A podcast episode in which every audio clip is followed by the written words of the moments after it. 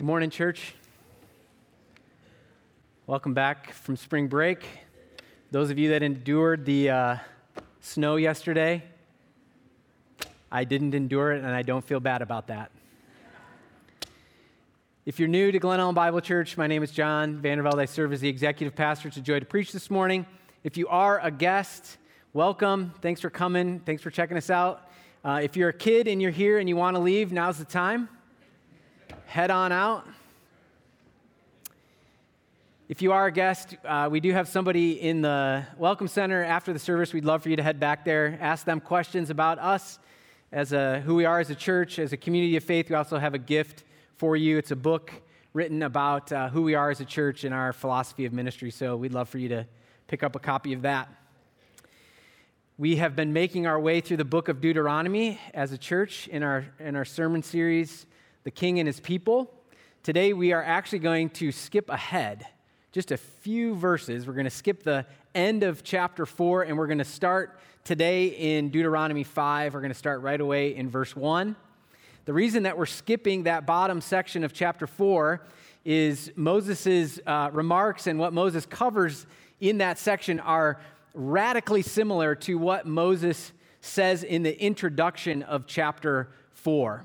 Not that it's not important, but it's, it's just radically similar.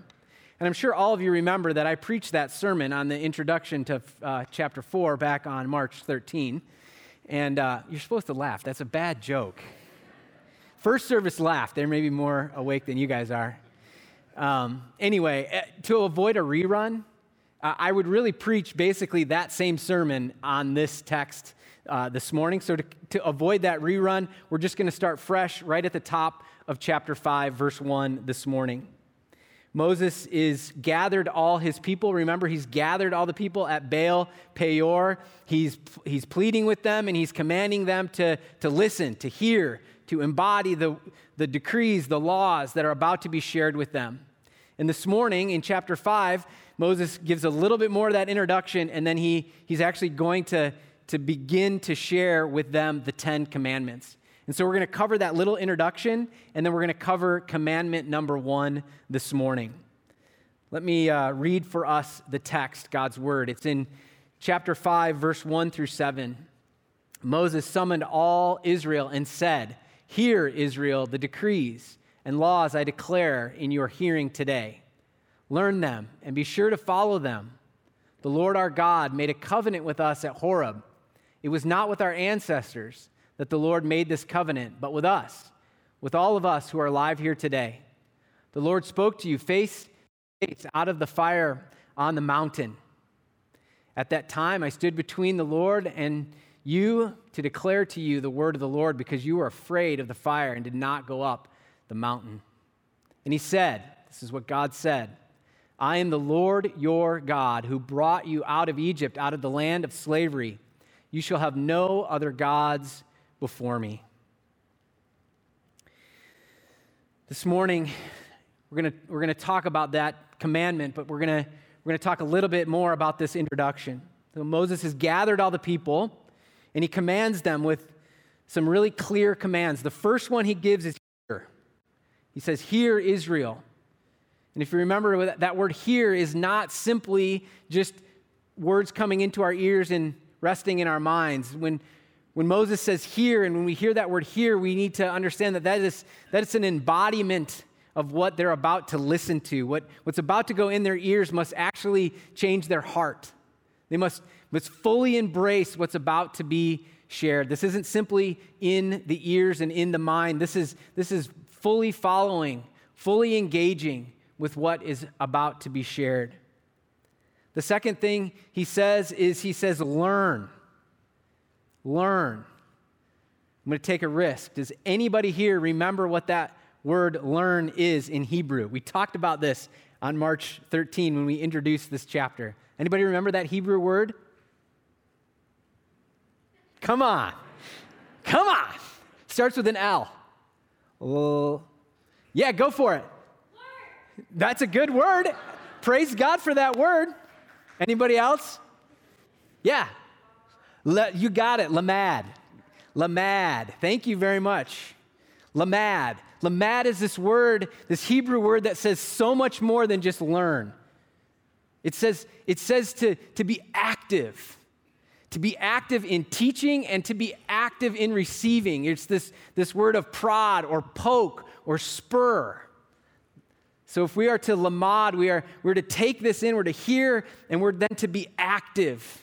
It's to it's teaching and learning that actually changes our hearts and, and causes us to live righteously. That's what lamad is. And that's the word that Moses uses again here. And then he, he commands them to follow, not simply to hear and to know and to store it, but to actually put it to practice, to follow, to walk, and to actually to, to walk in, in the truth that's about to be shared, to walk in these decrees and commands, to actually do what they say, not simply to hear them and know them. And so after he makes these these commands, after he pleads with Israel to, to listen, to hear, to lamad, and to follow, he reminds them. He reminds them of two very important things. And we're going to look at those this morning. The first one comes to us in verse 2 and 3, chapter 5, verses 2 and 3. The Lord our God, He made a covenant with us at Horeb. It was not with our ancestors the Lord made this covenant but with us, with all of us who are alive today. So, the first thing, before Moses gives commandment number one, the first thing that he reminds the people of, uh, something that happened at Mount Horeb, he reminds them of covenant. He reminds them of covenant. Mark brought that up this morning as he was sharing uh, with us and bringing us to, to Lord's table for communion. Covenant. It's not a word that we use every day but it's a word that's really, really important. It's a word that we need to understand because it's really the foundation of how God interacts with his people. It's really the backbone of the Word of God, our covenants that God has established with his people. It's really important that we understand what a covenant is. So let me put a definition up on the screen to help us understand. It's really just a simple definition. A covenant is a chosen relationship or partnership in which two parties make binding promises to each other and work together to reach a common goal. They're often accompanied by oaths and signs and ceremonies. Covenants contain defined obligations and commitments, but they differ from a contract in that they are relational and personal. Today, we are a people of contracts right? We, we sign contracts for everything. We write them down and draw them up and, and we sign them. Well, in that day, in the ancient Near East, they were a people of covenants. And perhaps the most important or, or most uh, easiest way for us to understand covenant is to think of marriage. Marriage is a covenant, it's beyond just signing a marriage license, right? It's relational, it's personal. It, it, uh, we obligate ourselves to our spouse. And we have a greater good and, and unified goals in mind for our marriage. That's what a, a covenant is. A covenant is, is so much more than just a simple contract. In the ancient Near East, people made covenants for all sorts of things. We have documents and records and historical um, pieces that share and tell us that kings made covenants with each other.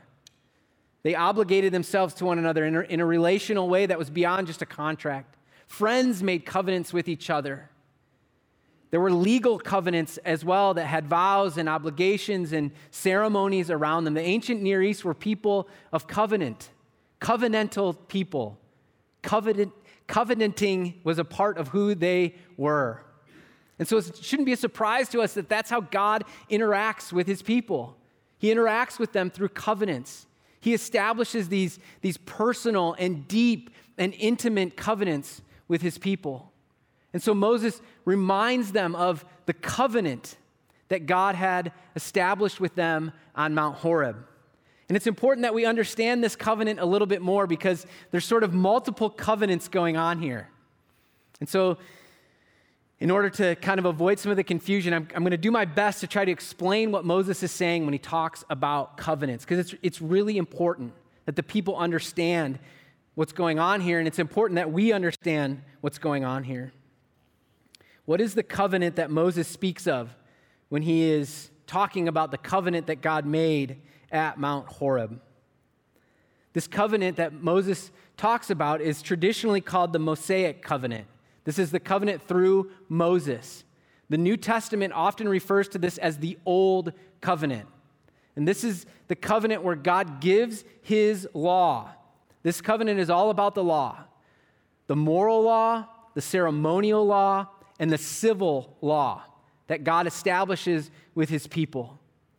And, and that covenant came through Moses, and it came through Moses to the people who were gathered with him as they're about to enter the promised land. Moses is really specific here. He says this is not referring uh, to the covenant made with our ancestors. That's Abraham and Isaac and Joe. He's not talking about that covenant. He's talking about the unique covenant through Moses made on Mount Horeb or Mount Sinai, where he establishes the law for the people. He gives them the law of how they're supposed to live as they're about to enter the promised land. Making sense here? We tracking a little bit? So, this is a unique covenant. The difference between the, the, the, covenant with Moses, the Mosaic covenant, or what we often refer to as the Old Covenant, and the covenant made with Abraham. We need to talk about the difference here. The covenant made with Abraham is still in place, while Moses has this unique covenant with God. There's this covenant that God makes with Abraham, and he promises him that he's going to provide for him land, he's going to make him a nation. He's going to make him a people, and those people are going to be as many as the stars in the sky and the sand on the seashore. And that covenant is still in place when this new and unique Mosaic covenant comes. And that covenant, that covenant with Abraham, it's really important we understand the difference. The covenant with Abraham is an unconditional covenant. God chose Abraham. God went to Abraham. God covenanted with him and said, No matter what happens, Abraham, you are my people. I'm going to build a nation out of you that's going to be as many as the stars in the sky. We are benefits from that covenant. God will never, ever not hold up that covenant. So, as Israel is, if you read through the Old Testament, you know that Israel, what? They, they wander, right? They have these, these moments of really high moments where they're following God and everything's great, and then everything crashes. There's even a moment where they actually are taken out of the promised land and they're put in captivity in Babylon. But what happens? A remnant survives. And God, God restores his people and his relationship with them. And that's because of the covenant he made with Abraham. It's an unconditional covenant. It's going to happen no matter what. The Mosaic covenant, however, is a conditional covenant.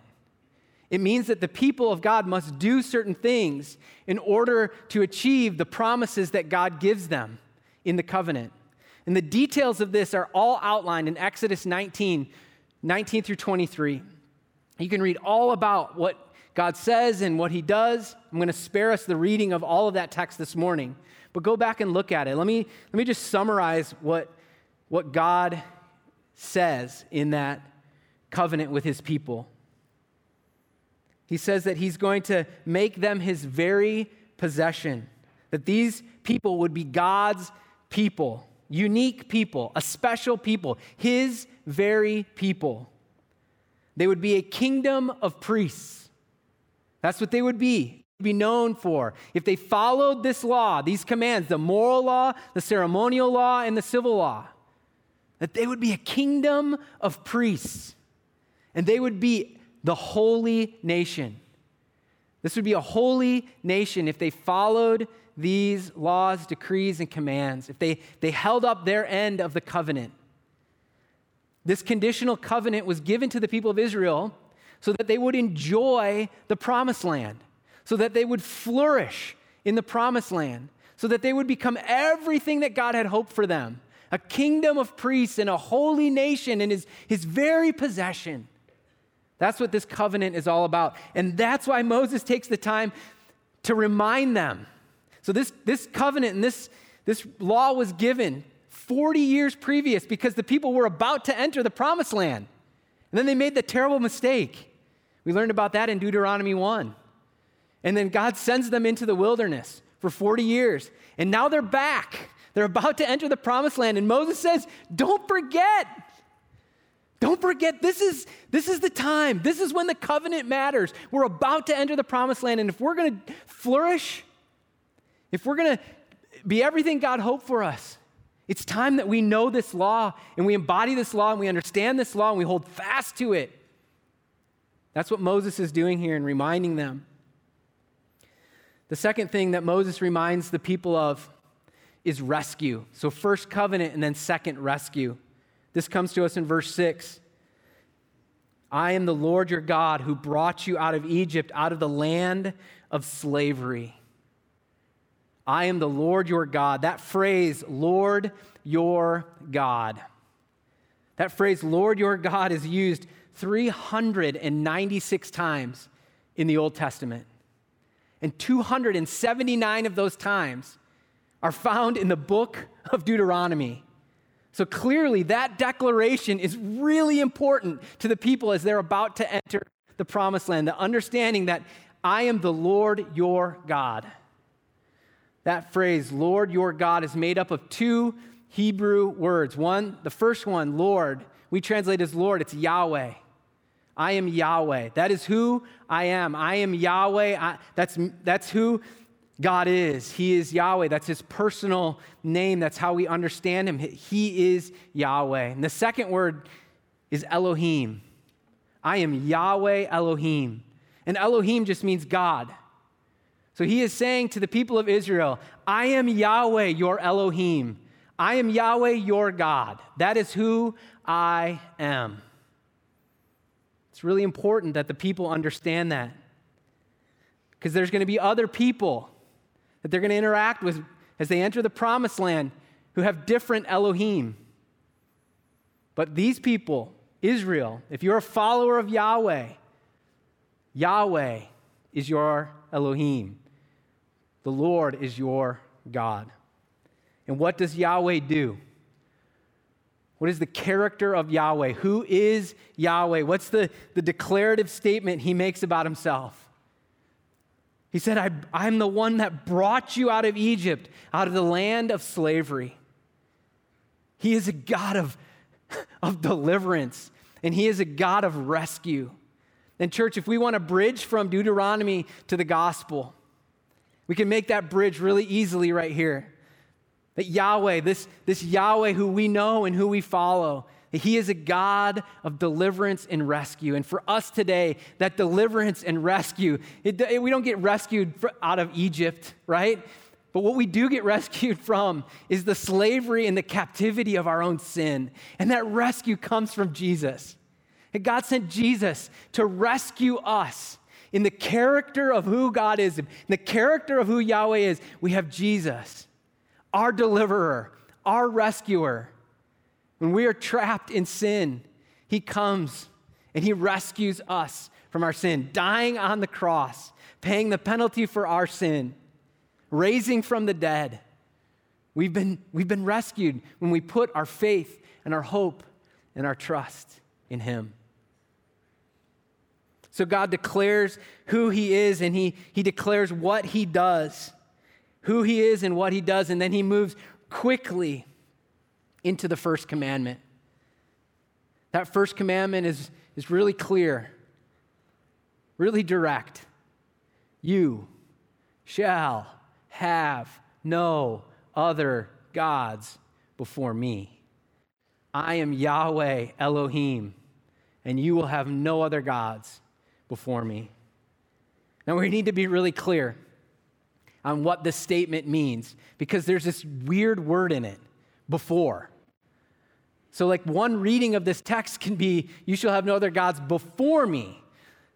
Like, God is endorsing what's called henotheism, meaning you've got one primary God, but you've got all these other gods or some sort of polytheism where you can worship other gods. That is not what God is saying. When, when, when God says, You shall have no other gods before me, he means, I am it. It is me alone. There's no other gods that you can worship, dabble with, talk to, entertain, think about. It's me and me alone.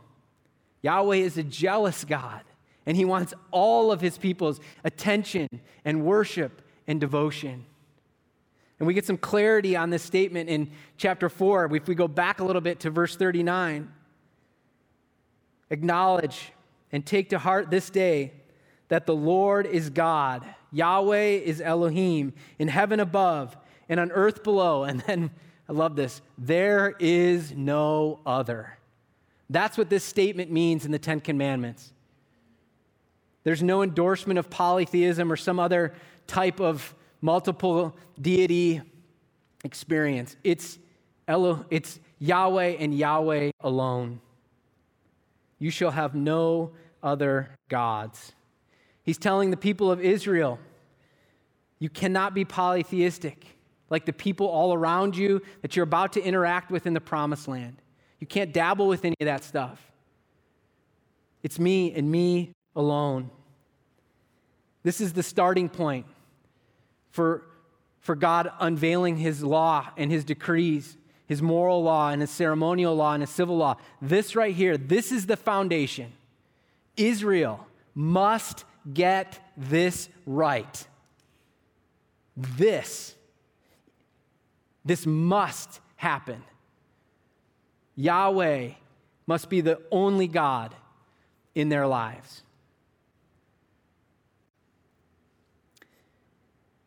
God takes this very seriously. We can actually read ahead. I won't put the slide up, but in Deuteronomy 13, he starts to talk about this a little bit more.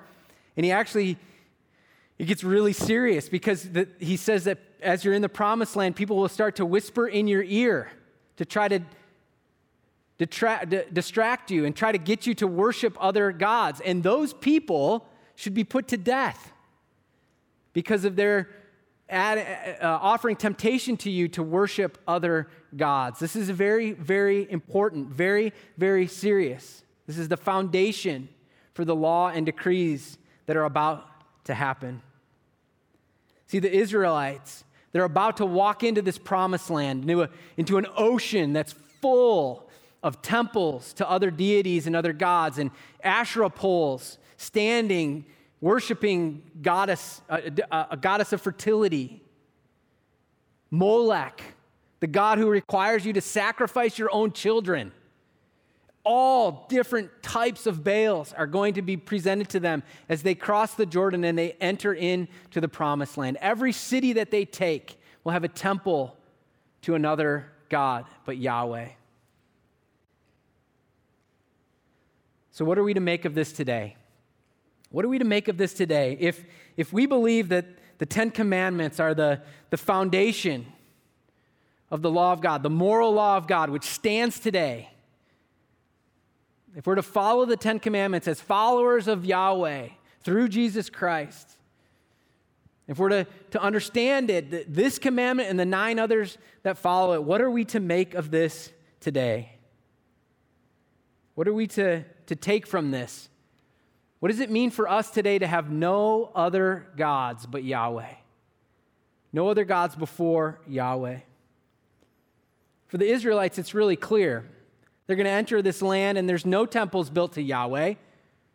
There's no place to worship Yahweh. There's no church, or temple, nothing established for, for Yahweh. But there's a plethora of temples established to other gods. So it's really clear for them. You're going to cross that Jordan and, and don't be tempted to go into any of those other temples. Don't bow down to any of those other gods. what about for us today? And clearly, this was a command given to them, but it clearly means something for us today. What, it, what does it mean? What, what ocean are we swimming in that's full of temptations to, to worship other gods? What, what temples are built in our community that we're drawn to? What poles are standing that draw our attention away from Yahweh? I've had this text for over a month and have been reading it and wrestling with it and thinking about it and asking people, like, what's the polytheism or what's the henotheism that we may be tempted with to put other gods before Yahweh or to, to worship? What, what could it be? Now, clearly, there's a Sikh temple and a Hindu temple and a mosque. And maybe we are tempted to, to dabble in another religion. But I don't think that's the, the biggest temptation for this group of people in this room. It's not the greatest temptation for me. As a follower of Yahweh, what am I most tempted with? I asked some people, and they said a couple different things that are interesting. The first one, the first answer that came to me, or that somebody gave me when I said, "What, would be another God that you would, what our society would be faced with and be tempted to worship?" And they said sexuality. Sexuality. I think that's pretty good. I mean, it's bad, but it's a good uh, suggestion. The second one that somebody said to me was education. Because in, in a community like this, we have these massive uh, places built, right? They look almost sometimes like temples. There's one not too far from here, right? A great, beautiful establishment that uh, schools in every community, neighborhood schools, great big mammoth high schools, colleges. Maybe it's we, we worship the mind, right? Our education. Somebody said sports. Sports is the, the God that I go to. Makes me feel better. I get affirmation, I get encouragement. Maybe it's our kids' sports. Somebody said, Our children. We worship our children, their accomplishments, and getting them to be excellent and great, and that, that is our God in the suburban community. And those all may be true. Those all may be tempting, but as I kept praying and kept thinking and kept wrestling, what I kept coming back to, that the God that I am most tempted to, to turn to, the God that you may be most tempted to turn to, is actually the God of self. Me. I am most tempted to worship myself, to put myself, my happiness, my accomplishments, my viewpoints, my ideas, me, me, me, right? Here's me and here's the world. We love to worship ourselves. This is the message that, that is whispered in our ear all the time in our society. You're important. You matter. All about you. You do you. You get yours. We worship. We worship the God of self. We've turned ourselves into deities that we worship, making ourselves better, making ourselves the most important thing in our lives that our story is the most important story and it matters the most, and we need to tell everybody about it. We need to express ourselves and who we are and our identity, that we can heal ourselves. And we can save ourselves and we can protect ourselves, that we don't need to rely on anyone else or, or any religion or any deity or anything else.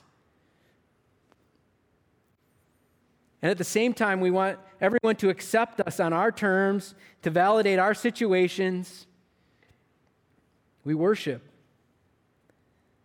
Me centered marriages, me centered relationships. Now, I want to be really, really clear here. So, I, I really want you to hear me. I am not saying that your story doesn't matter. I am not saying that your identity doesn't matter. Your identity matters because it matters to Christ. And I am not saying that you should not care for yourself, that, that self care and soul care are not important. That's not what I'm saying. Spending time working on yourself and getting help with your situation, those are all very, very important things. In a time where mental illness is on the rise, and a time when suicide rates are hitting record highs. I am keenly aware, as a pastor who works in a church, that it's really important that we take care of ourselves and our minds. We do some soul care and some self care. But there is a huge difference between caring for yourself and worshiping yourself. Am I right? There's a big difference between those two things. And I think sometimes we have swung so far as a society and so far as a people of God that instead of just caring for ourselves, we are actually worshiping ourselves. And we have become gods. There's a big difference. If there's a, if there's a throne in your heart, a throne in your heart, who is sitting on the throne? Is it Yahweh? Is it his son Jesus? Or is it yourself? If you take an honest look at your life, are you, are you caring for yourself and worshiping Yahweh, or are you worshiping yourself and just kind of caring about Yahweh? Church, I feel the pressure. We all feel the pressure to kneel down and say, I am the most important.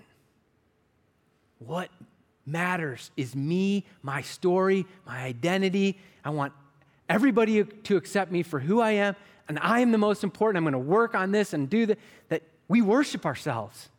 It's, so, it's such an attractive trap because the, the message of society is telling us to do it. So, what, what do we do? What do we do to protect ourselves from, from being polytheistic?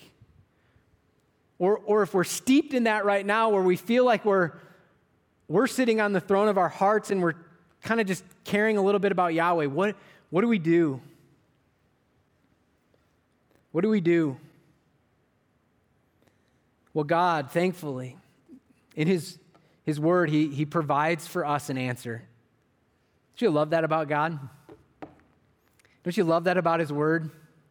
He provides for us an answer. For us today, the church today, for those of us sitting here today, it comes in, in, from Paul in the book of Romans.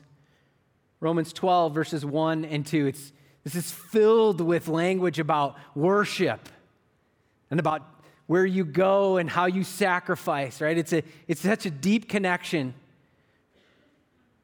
with the Old Testament. He says, I, I appeal to you, therefore, brothers, by the mercies of God, to present your bodies as living sacrifice, as a living sacrifice, holy and acceptable to God, which is your spiritual worship.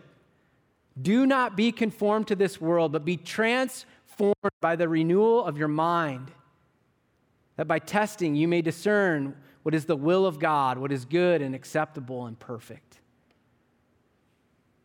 When we're tempted, or if we are worshiping the God of self, the clear answer is, is to present yourself to God as a living sacrifice. To let go of con- trying to control everything in your life and be the perfect you. It's to open your hands and say, Lord, have your way with me. Use me. It's to, to lay your very life down all your ideas and all your ambition and all your hopes and all your dreams and everything in your life, you lay yourself down and say, Lord, I am yours. I don't want to worship myself anymore. I only want to worship you. Presenting yourself as a living sacrifice. This is our spiritual act of worship. Isn't that encouraging? That there's hope for us? That God will, will accept this? He will accept your life as a living sacrifice. And He will bring you joy and meaning and fulfillment when you simply get past yourself and say, God, do with me what you will. Be on a light for Him in a dark place. Let me pray. Father God, we love you and we thank you for your word. It's encouraging and challenging and, and yet hopeful, Lord. I pray for the people in this room that they would hear clearly that, that you are their God and that you love them and that you will accept them today as living sacrifices. It's in Christ's name we pray. Amen.